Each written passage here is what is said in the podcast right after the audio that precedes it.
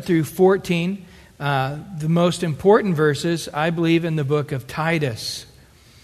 For it says in Titus chapter 2, verse 11, For the grace of God that brings salvation has appeared to all men, teaching us that denying ungodliness and worldly lust, we should live soberly, righteously, godly in the present age, looking for the blessed hope and glorious appearing of our great God and Savior, Jesus Christ, who gave himself for us that he might redeem us for, from every lawless deed and purify for himself his own special people, zealous for good works. And so, the grace of God, it teaches us how to live a godly life. So, we've been studying these last few chapters. Here's the qualifications for the leaders, for older women, older men, younger women, younger men. Here's what the, it looks like when a person's walking in the Spirit, living the life that pleases the Lord. And the list got rather large, and it got rather convicting. And it was pretty radical when you look at um, the righteous and holy life that God desires all of us to live. Now, of course, he's speaking this to the island of Crete. And there's a terminology, you Cretan. It was a way of saying you're the scum of the earth. You're a lying, lazy, no good bum. And that's the way the Cretans believed themselves to be. And they didn't believe they could grow past that. So, you know, God's going to have to grade on this curve. You have the rest of the world and us Cretans. and us bunch of Cretans just cannot attain to living the Christian life. It can't be done. And Paul gives this list to Titus that he gave to all believers everywhere. And of course, as the Cretans would have been hearing this, for older women to be reverent and, and dignified and godly and honorable, and, and they're just growing deep in the Lord and they're able to teach the younger women and, and so forth. It would have sort of just gotten over more and more overwhelming to them to hear, going, Oh boy, how am I going to do all that?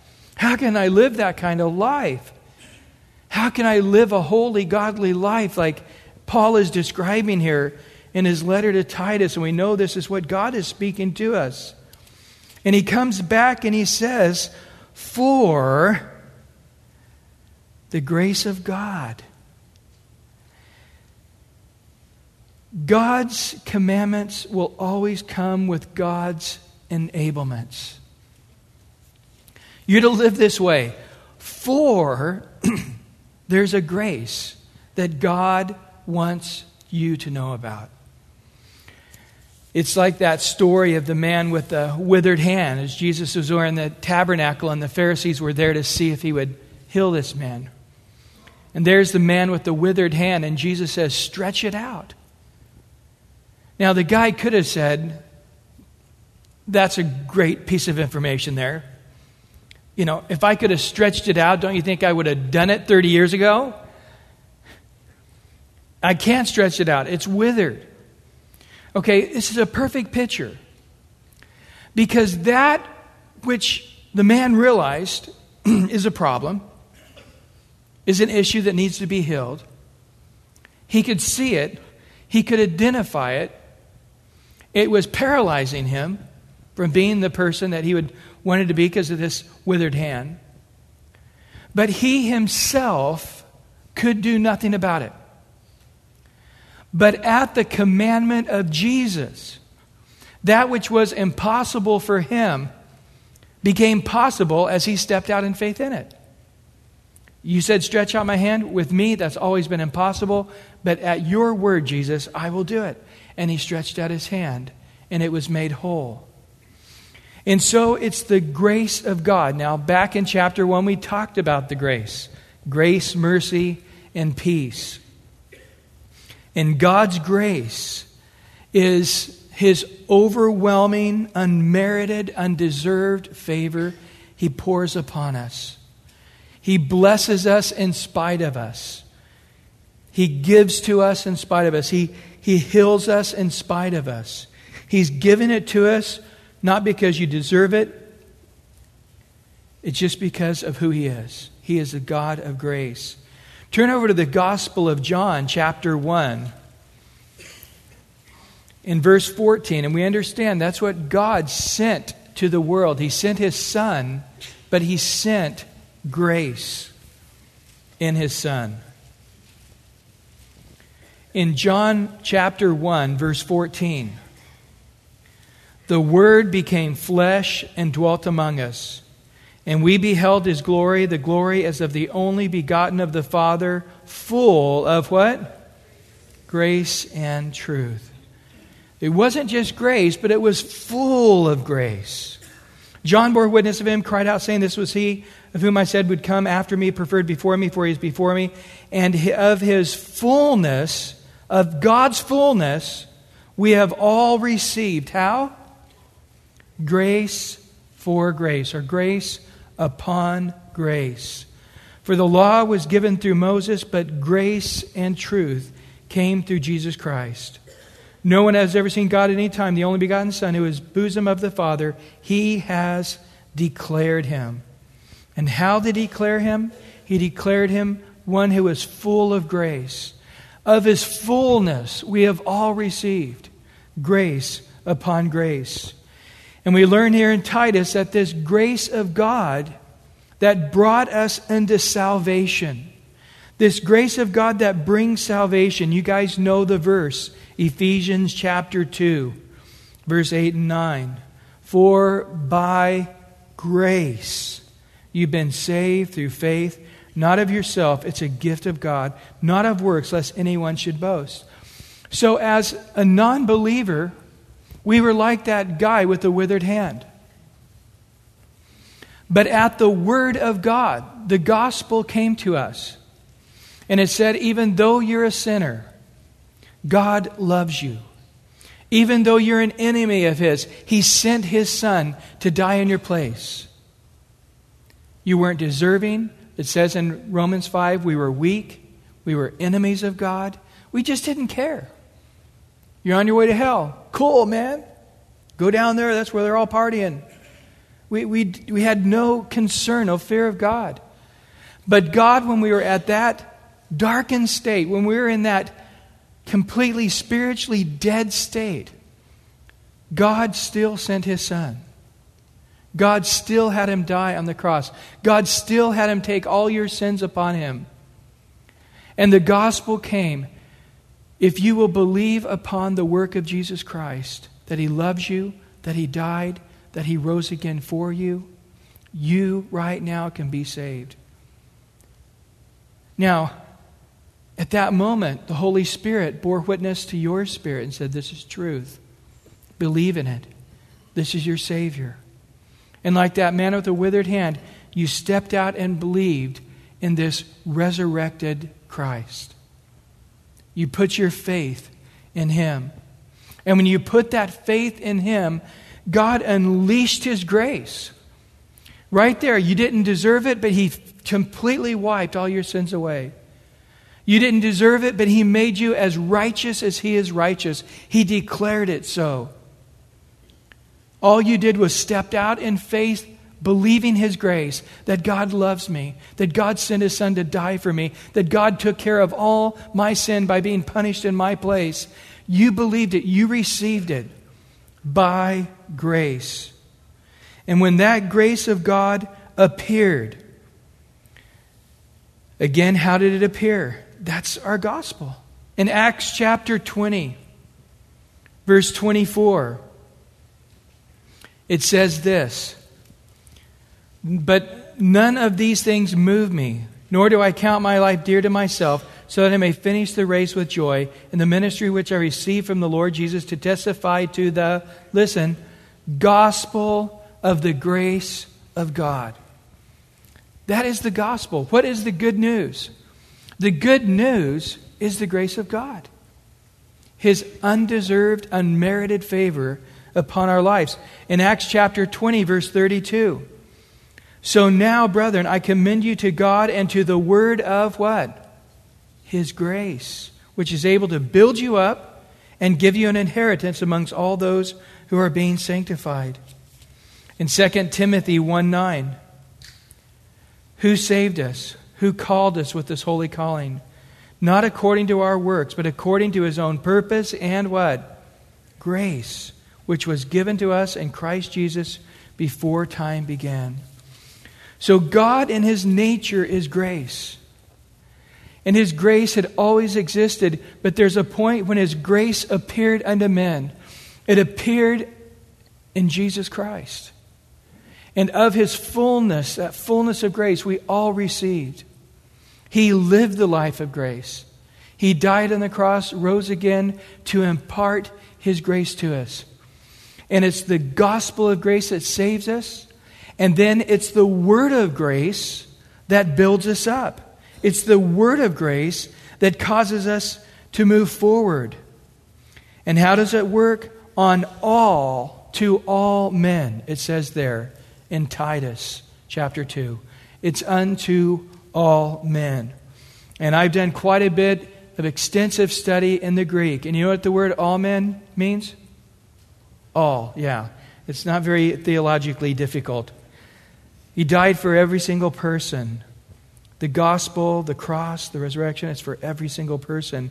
In Romans chapter 3, verse 21, it says, But now the righteousness of God is apart from the law is revealed, being witnessed by the law and the prophets, even the righteousness of God through faith in Jesus Christ to all and on all who believe. In Romans 10, verse 11 through 13, it says, For the scripture says, Whoever believes on him will not be put to shame, for there is no distinction between Jew or Greek, for the same Lord is rich to all who call upon his name. Whoever calls on the name of the Lord shall be saved. And of course, the real clincher is in 1 Timothy chapter 2, verses 1 through 4. Therefore, I exhort first of all that supplication, prayers, intercessions, giving of thanks be made for all men, for kings who are all in authority and all who lead a quiet and peaceable life in godliness and reverence. For this is good and acceptable in the sight of God our Savior, who desires all men to be saved and to come to the knowledge of the truth. Who desires all men to be saved and come to the knowledge of the truth. That's God's desire. And so we got to understand it's God's grace. It appeared. We heard the gospel of grace. We received the word of grace. We came unto the God of grace. But it doesn't end there. In Colossians chapter 2, verse 6 and 7, it says this For as you therefore have received Christ Jesus the Lord, so walk in him. Rooted, built up in him, established in the faith as you have been taught, abounding in it with thanksgiving. So, how did you receive Christ Jesus? You received him by grace. So, now how do you walk in him? just like you received him by grace. I do find it interesting in John chapter 1. It says, For of his fullness we all received grace upon grace, or grace unto grace. And it makes me wonder if it's not the grace of salvation and then the grace to continue to lean on the grace of God to live the godly life after salvation.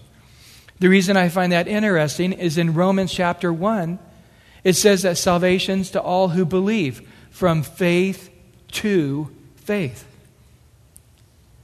And so we have the faith to believe that God loves this big sinner. We have the faith to believe in His grace to forgive us of our sin. Now we need to have the, so that's the faith in the first grace. Now we need to have faith in the second grace. Faith unto faith and grace unto grace. So we have faith in the grace to be saved. Now we need to have faith in the grace to walk in this godly life. Just as we received him. It's that simple. How did you receive him? You realize I'm a sinner. There's no hope for me. God, just forgive me. I can't earn it. I can't do anything about it. I just come to you. God, help me. Cleanse this wicked heart and write my name in the book of life and, and, and give me the gift of eternal life. And we just lifted up our arms and cried out to God, and God accomplished it. Just like the thief on the cross. Jesus, Lord, remember me when you come into your kingdom. Today you'll be with me in paradise. What is that thief, that thief going to have to brag in in heaven? Oh, I prayed an awesome prayer. That's why I'm in heaven right now. You know, what is, that guy has nothing to glory in. That guy, all he has to talk about was the grace of God. This guy had nothing but grace upon me, and that's why I'm here. I believed, I realized he's the one. It's he is doing, he's dying in our place. And I believed, Lord, remember when you come into your kingdom, the Bible says if you believe Jesus is Lord and God raised him from the dead, you'll be saved. When you come into your kingdom. he believed he'd be raised from the dead. He used the future. And he believed he had a kingdom. He was Lord. And so we got to understand this concept because again in Titus 2:12 it says this grace of God it talked about in, in verse 11 and then that grace extends over and it's saying that same grace in verse 11 it extends over that same grace is teaching us. Now the word teaching us is, is not really probably the best translation. There's really not an English word to explain this. But we might say it's it's tutoring us, it's encouraging us, it's directing us, it's helping us. That grace of God, the way we would say it today, is getting us there.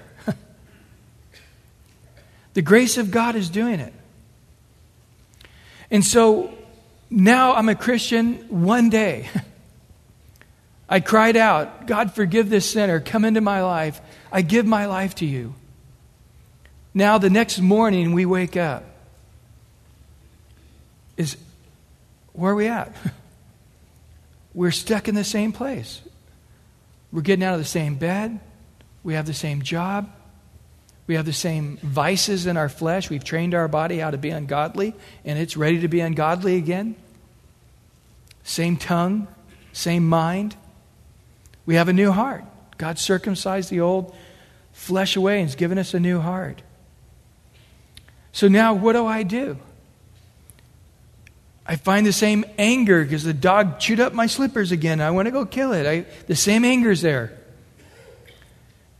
I got to go to the same job and I'm upset and a little bothered about some stuff there and it's still there.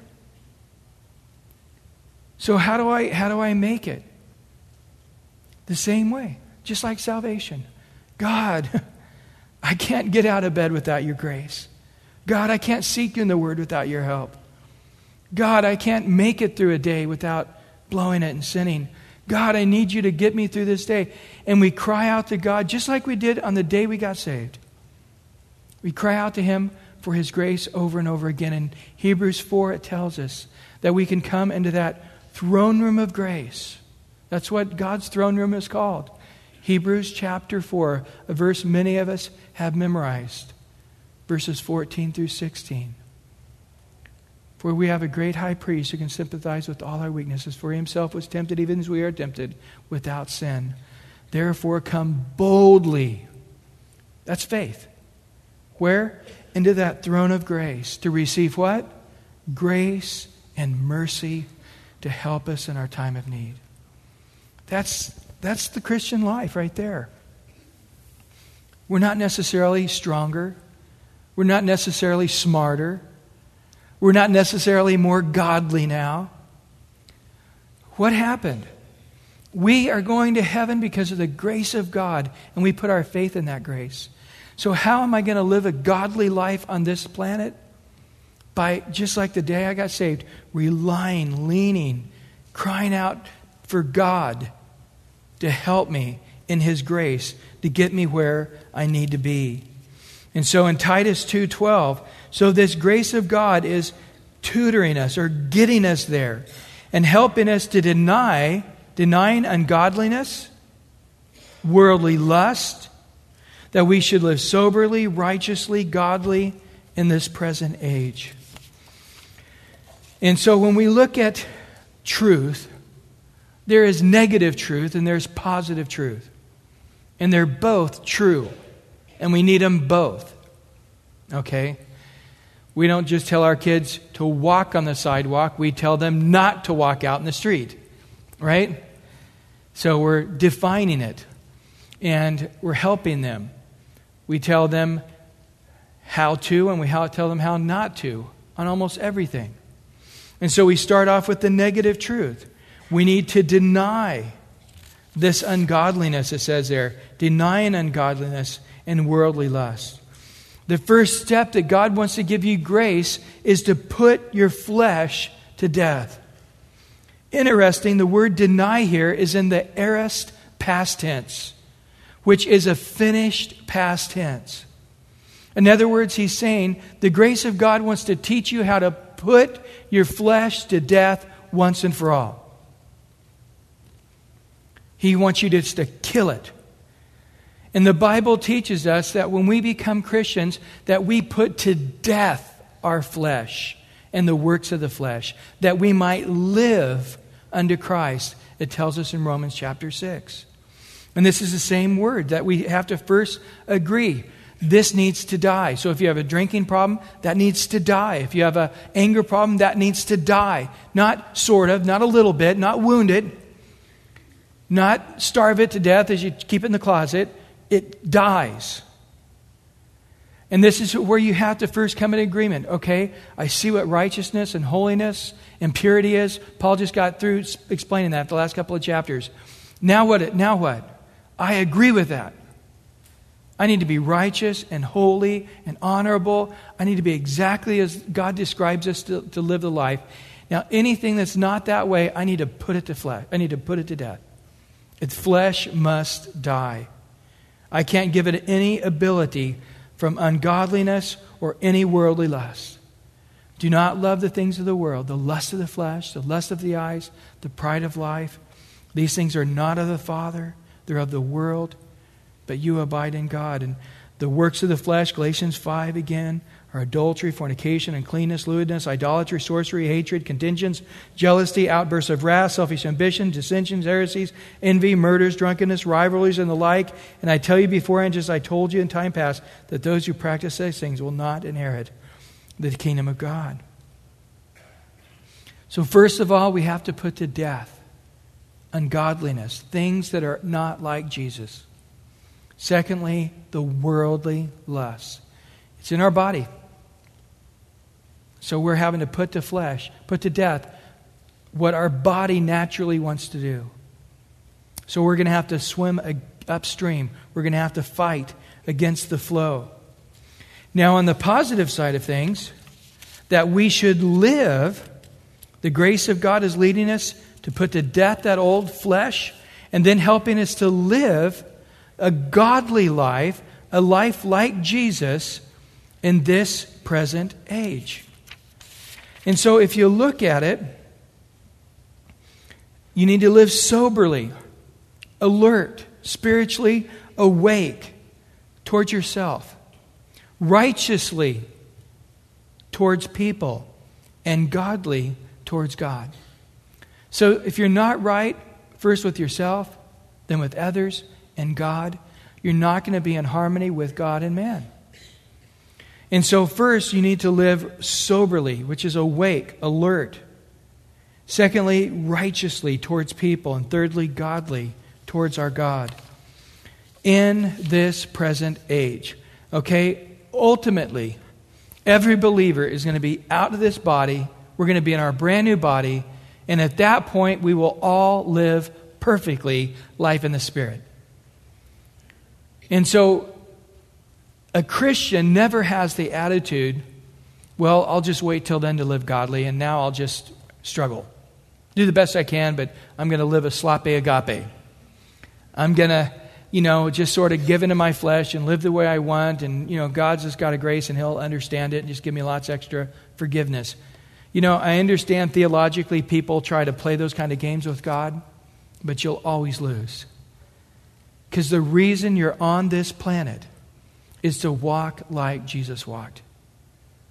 I can't do it. Of course, you can't do it. That's what the grace of God is going to accomplish. Like it says at the end of 1 Corinthians. So let him who glories glory in the Lord. Because it's the truth. Yes, I used to have anger and I don't have anymore. It's God.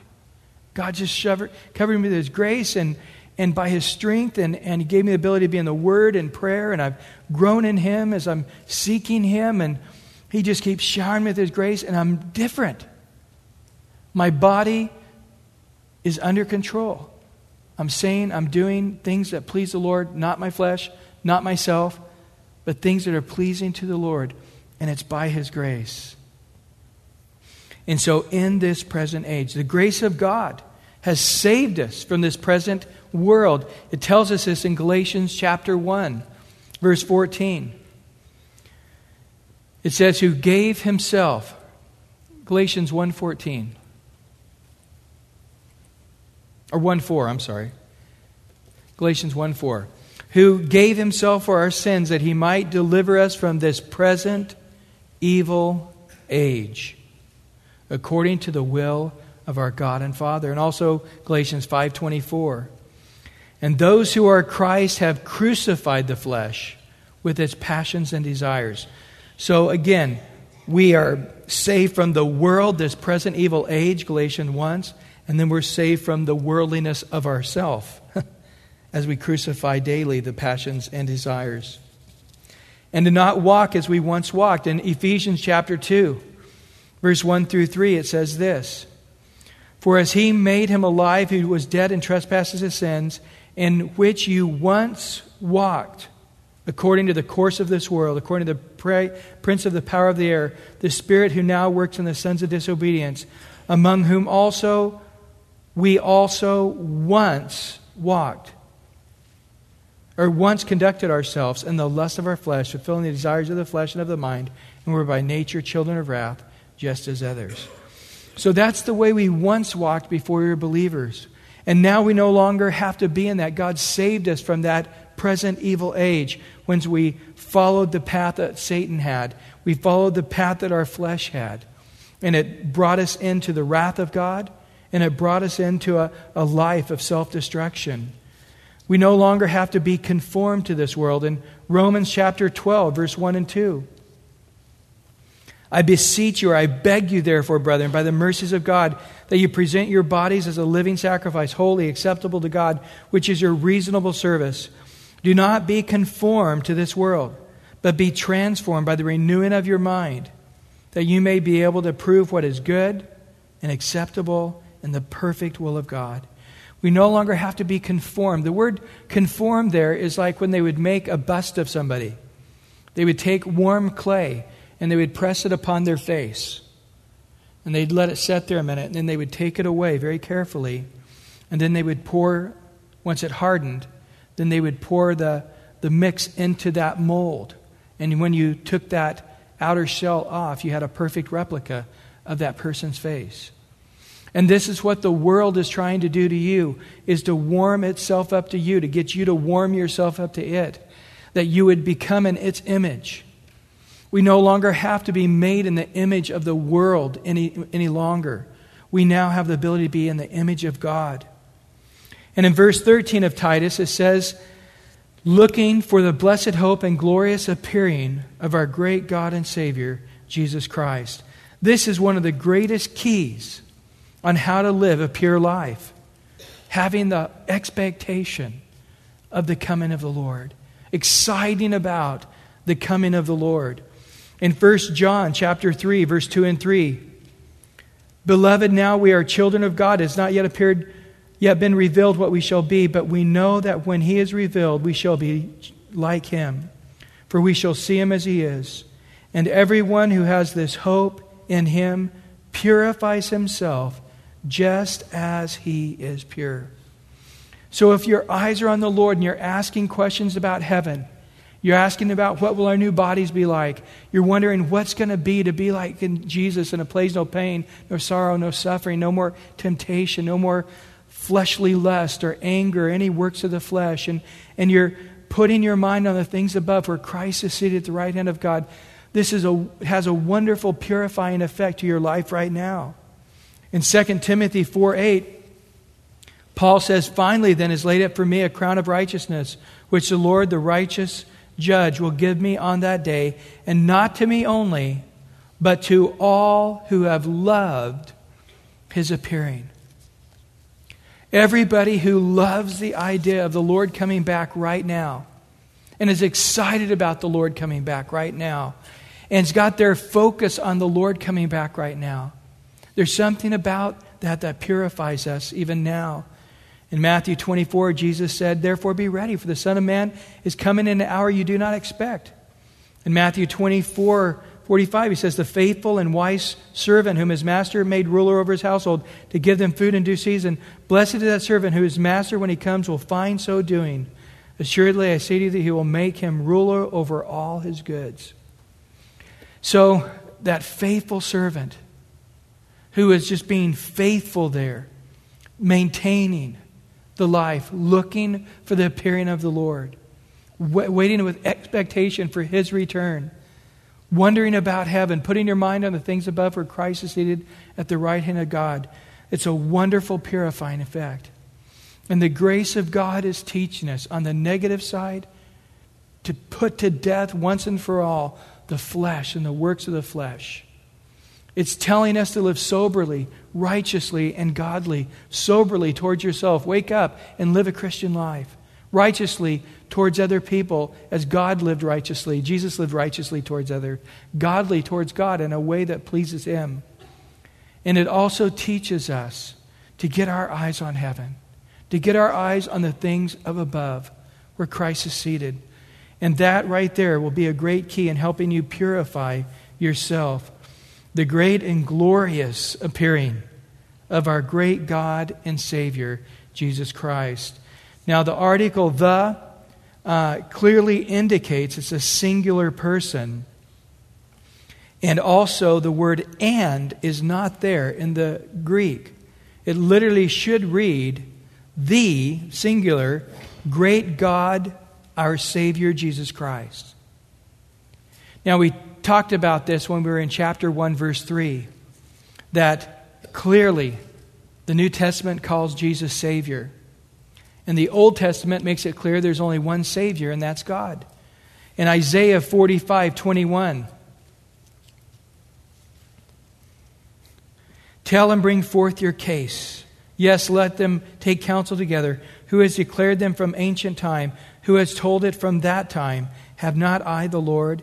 There is no other God besides me, a just God and a Savior. There is none besides me. So clearly, our Lord, our God, the Lord our God is one Lord. But as we study through, that one God is in three persons. The first person of the Trinity, God the Father the second person of the Trinity, and not lesser in substance, but lesser in authority, because he submitted unto the Father, the Son, Jesus Christ. The third person of the Trinity, who submitted unto the Son and unto the Father, is the Holy Spirit. The Holy Spirit has come to teach us things of Christ and bring glory unto Jesus and the Father. Jesus has come to bring glory unto the Father and to explain Him or to declare Him. And so we see that that one Savior we have, we have one God, and that one God has sent his Son, Jesus Christ, to be our Savior. That one God has sent his Son who would come in the likeness of human flesh, who would be obedient to the point of death, and into the name of his Son, Jesus Christ, to the glory of God the Father. It tells us in Philippians 2. To the glory of God the Father that every knee should bow, every tongue should confess that Jesus is Lord to the glory of God the Father. Well, in Titus chapter 2, verse 14, the grace of God also teaches us that Christ came to also give himself for us, that he might redeem us. That word redeem is to buy us out of our bondage, to get us out of our slavery, to take us out of that pit, to, to help us overcome all of those vices that have us trapped in a dungeon. He came to release us out of that from every lawless deed. Again, on the negative side, to get rid of all the things that, that we're giving ourselves a license to do. I mean, people know in their hearts that certain things are wrong. They know it's wrong to steal. They know it's wrong to lie. They know it's wrong to divorce, commit adultery, or whatever it is. They know already. Nobody needs to tell them. We've been made in the image of God, and God's Spirit will check our hearts as believers. As non believers, there's our conscience. The conscience telling them this is wrong. But what does man do? He gives himself a license. I know it's wrong to steal, but they don't pay me what they should pay me, so this is actually evening us up. I know it's wrong to lie, but I don't have to deal with the issue because I'll just tell my neighbors what they want to hear and it'll be done with. And so we give ourselves a license, licentiousness, lawlessness, to say it's okay for me to cross that line. It's okay for me to lust or to lie or to covet or whatever it is. It's okay for me. And we keep doing that and take those little baby steps until all of a sudden we're a long ways away from a righteous life. But here he's saying, as believers, we're going to come back not only to not live a lawless life on the negative side, but on the flip side of coin, to live a pure life. For Christ has purified for himself his own special people, zealous, on fire for good works.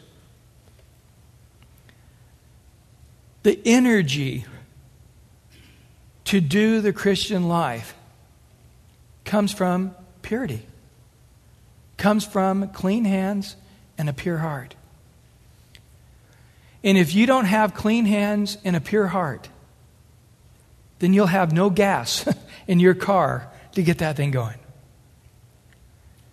You see what I'm saying? If there is sin in your life, you will not be able to do the good works of Christianity. Whether that's reading your Bible, or praying, or witnessing, or living for God. To some degrees, we can. But to really live the godly life, we'll find ourselves, you know, just puttering out, sputtering out, sputtering out until we stop. And here we are now going downhill, you know and then we're in a, in a bad situation.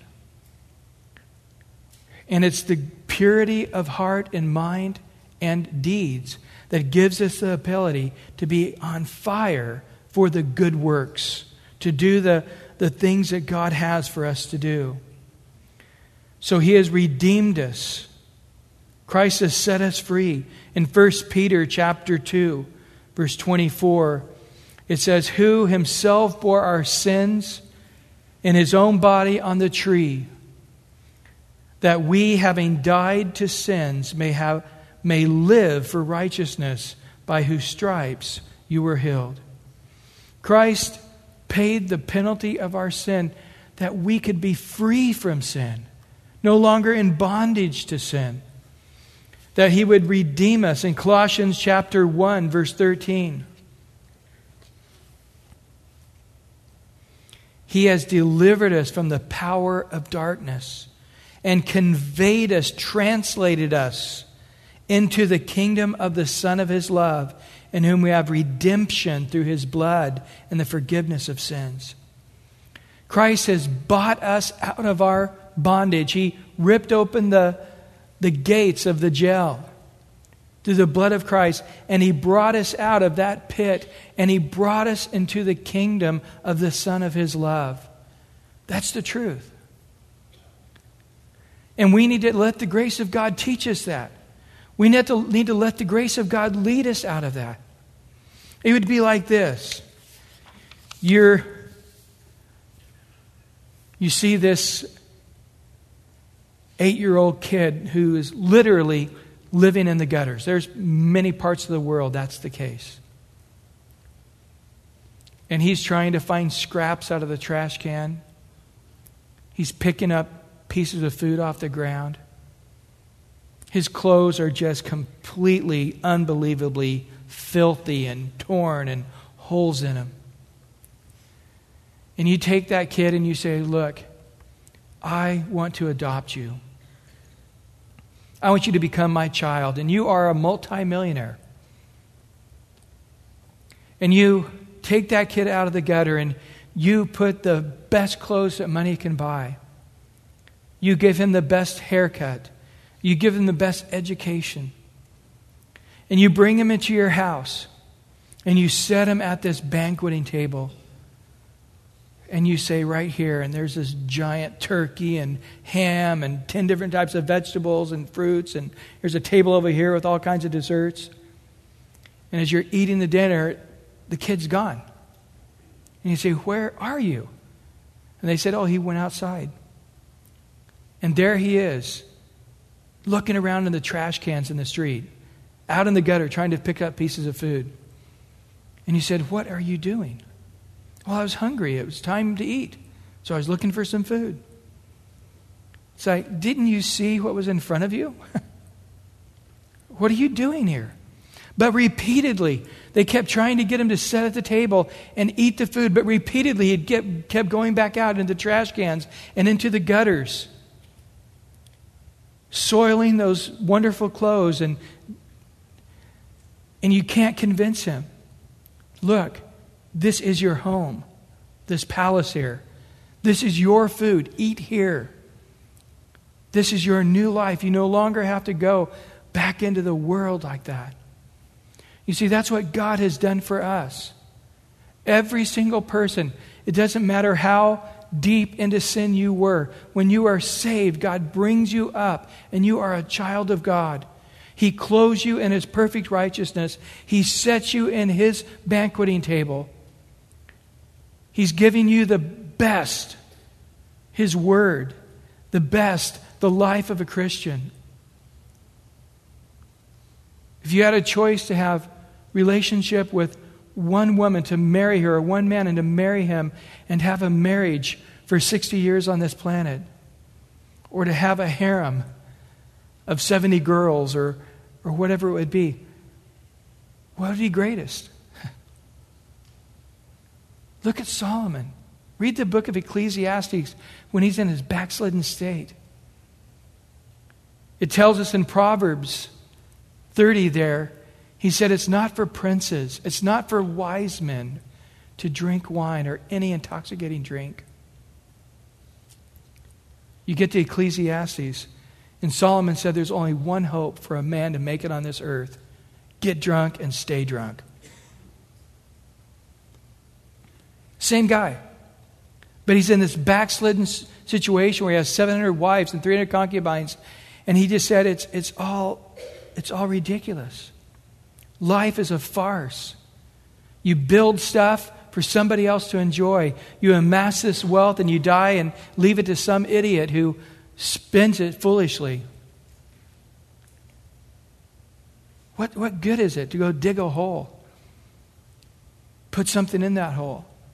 I mean, he, he just comes to the place where he just realizes life is completely empty. And then he comes to the final chapter, sort of comes to his senses. He does a few times through Ecclesiastes. He finally just says, Fear God, keep his commandments. Just do what God says. And here's a guy who had, was the wisest man in the world, had wealth beyond belief. You know how we have copper in our days is like a rock? If you guys see a penny on the ground, how many of you guys would lean over and pick up a penny? How many of you guys? Okay, quite a few of you guys. How many of you guys would just leave it on the ground, sit there, forget it, it's not worth my back?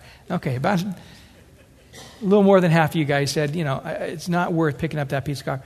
Well, in Solomon's day, silver was as rocks. So copper is as rocks in our day, but in Solomon's day, silver was as rock. You see a silver coin. How many of you guys would leave a silver coin there on the ground? Anybody? I don't think so. But Solomon was unbelievably wealthy. His whole society was. But he was so unbelievably empty.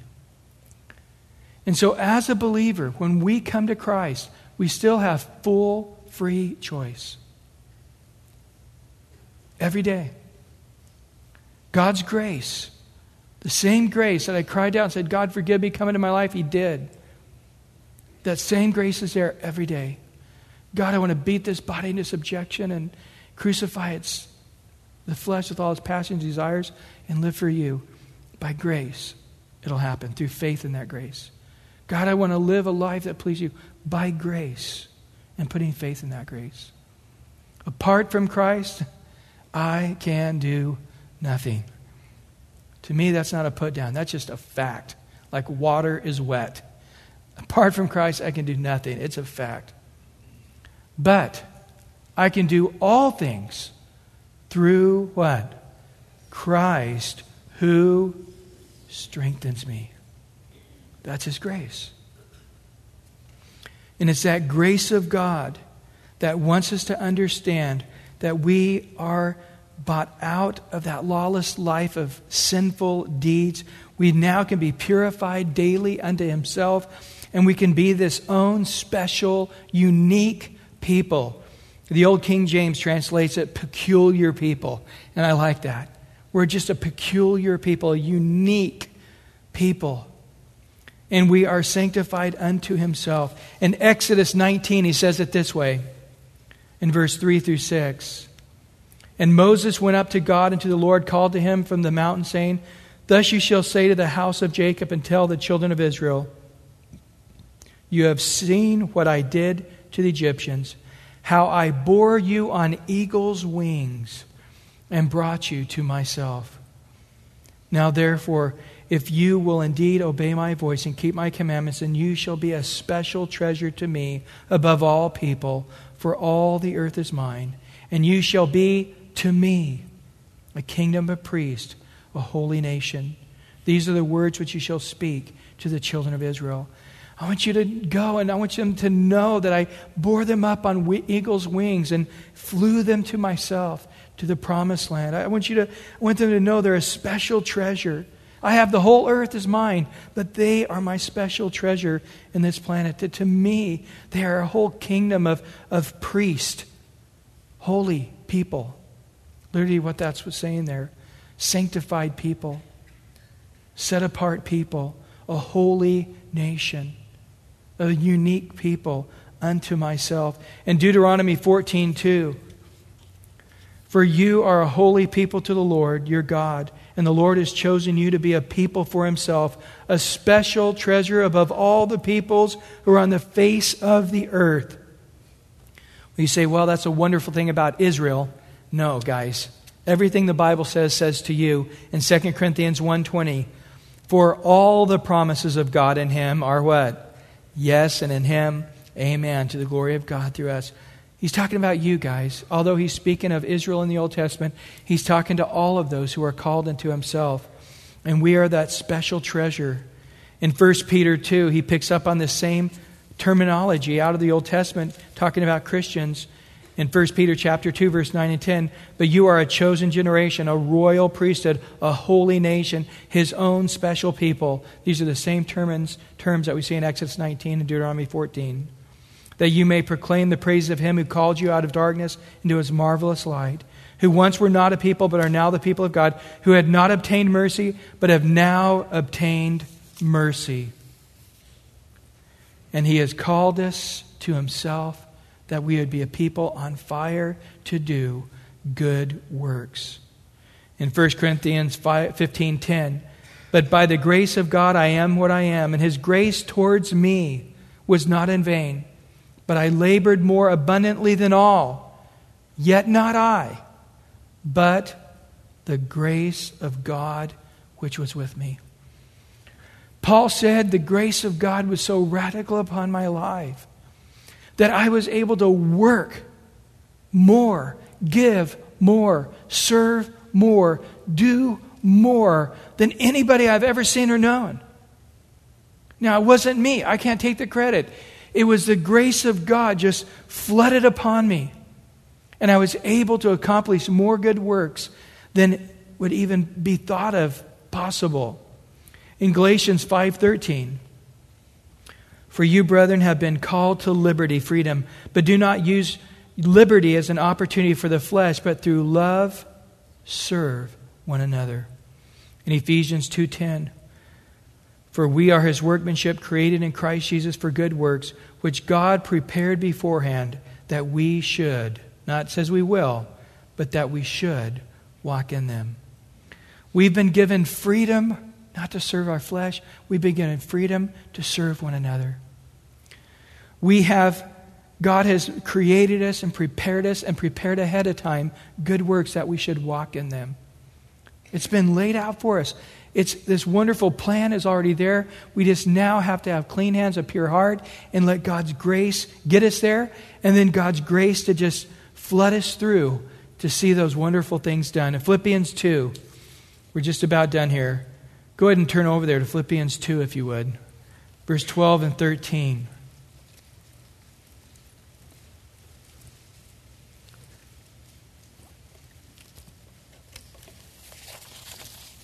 Philippians 2, verse 12 and 13. Therefore, my beloved,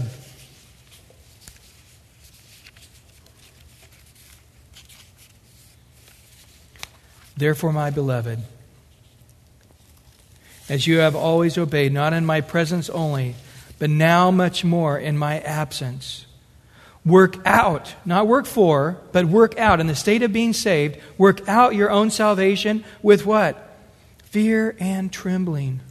For it is God who works in you both to first to will, and second to do of his good pleasure. We should be in awe. I'm God's special treasure. I'm his special people. I'm his whole royal priesthood, his holy nation, his special people that he's called into himself, who once were in darkness but now are in his marvelous light, who once were not a people but are now the people of God. I'm somebody that God has uniquely made this poema, this work of art. He created me in Christ Jesus, and He already prepared in advance good works that I should walk in them. There should be this sense of fear, not fear as in, I'm afraid I'm going to get hit by that car coming, but a fear of tension. This is a radical thing. I want to make the most of it. That's the way it is with relationships. There isn't that tension there. We get sloppy. You see that in example in a marriage relationship. You see the guy, he starts getting sloppy and a little more sloppy, and all of a sudden, you know, he's not being polite anymore. Hey, pass the salt. Hey, give me a glass of water. You know.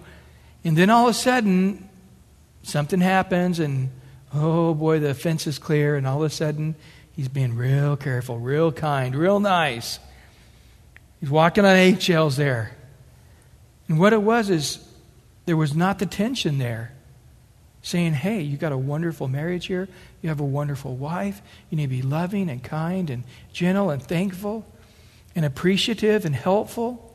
All those things that you should be automatically because of the way she's being towards you, and you're not being that way. So now she's offended, and all of a sudden, oh man, I didn't want that. That's the fear we're talking about. That fear of offending God, that fear of hurting God, that fear of getting sloppy and not appreciating Him for who He is and what He's wanting to do. And then the thought of trembling, of just, I'm a part of this radical divine plan that God prepared before the foundations of the world. And we just have that sense of awe, and He is willing to help me to will. Our old sinful body just doesn't will enough, does it? The flesh is willing, or my spirit's willing, but my what? Flesh is weak. And we find that. And sometimes our flesh gets so weak it's not willing anymore. And we got to cry out, going, God, this is scaring me. I'm not willing to read the Bible or seek you or to witness or to live a godly life anymore. I don't even will it anymore. Help me, God.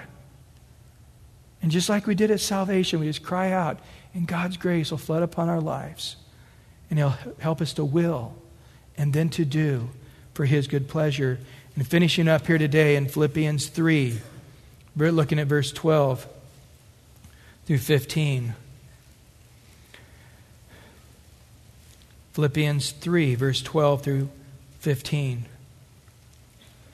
Not that I have already attained or am already perfected but I press on that I may lay hold that for which Christ Jesus has laid hold of me. Brethren, I do not count myself to have apprehended, but one thing I do, Forgetting those things which are behind and reaching forward to those things which are ahead, I press towards the goal for the prize of the upward call of God in Christ Jesus. Therefore, let us, as many as are mature, have this mind, and if anything you think otherwise, God will reveal it this to you. So, this is the only mindset you should have. And uh, there really is no other mindset. That we would grab a hold for what God is grabbing a hold of us for. And we'd press forward until all that God has purposed these good works for us to do, is laid out ahead of time, that we, by His grace, would accomplish it. So the grace of God that brings salvation, it's appeared to all men. It's teaching us that to deny ungodliness, worldly lust, we should live soberly, righteously, godly in this present age looking for the blessed hope, the glorious appearing of our great God and Savior Jesus Christ, who gave himself for us, that he might redeem us from every lawless deed and purify for himself his own special people, zealous for good works. Lord, we come before you tonight, God. We just need a big dose of your grace here this evening. We just ask right now, Lord, tonight, God, that you'd open the windows of heaven and just shower us with your grace. And not only us here, here, but all of the body of Christ outside and all the teachers, the hundreds of teachers out there tonight, and many who are came last night on Tuesday night. A lot of them are going to home fellowships. Lord, just the whole body, Lord. Those in the camp, those outside the camp, Lord, just pour your Spirit afresh upon us, God. Just like you did at salvation. Lord, just we need it the second day and the third day and the 30th year. We need that same grace to make it through this day. That grace is teaching us that living a godly life is the only way to go. That grace is teaching us to get our eyes on the things above where Christ is seated. That grace of God is teaching us to, to realize how awesome it is that you've made us in a unique, special way because you have a lot of works for us to do that we can never do, but your grace, all things are possible to him who believes. And we come to you tonight, Lord, and, and just ask that you would flood us with your grace. Let's all stand up together right now. In our life, Lord, be glorified. Be glorified in my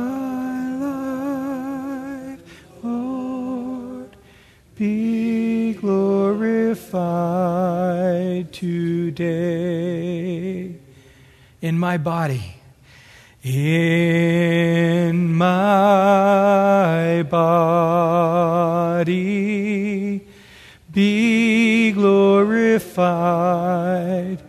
be glorified in my body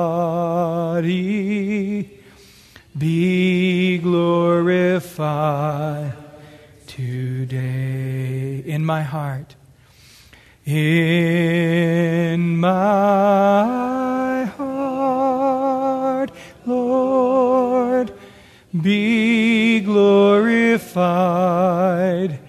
Be glorified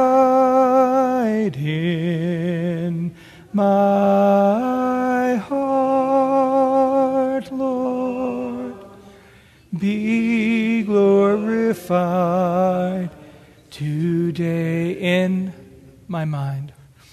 In my mind, Lord, be glorified, be glorified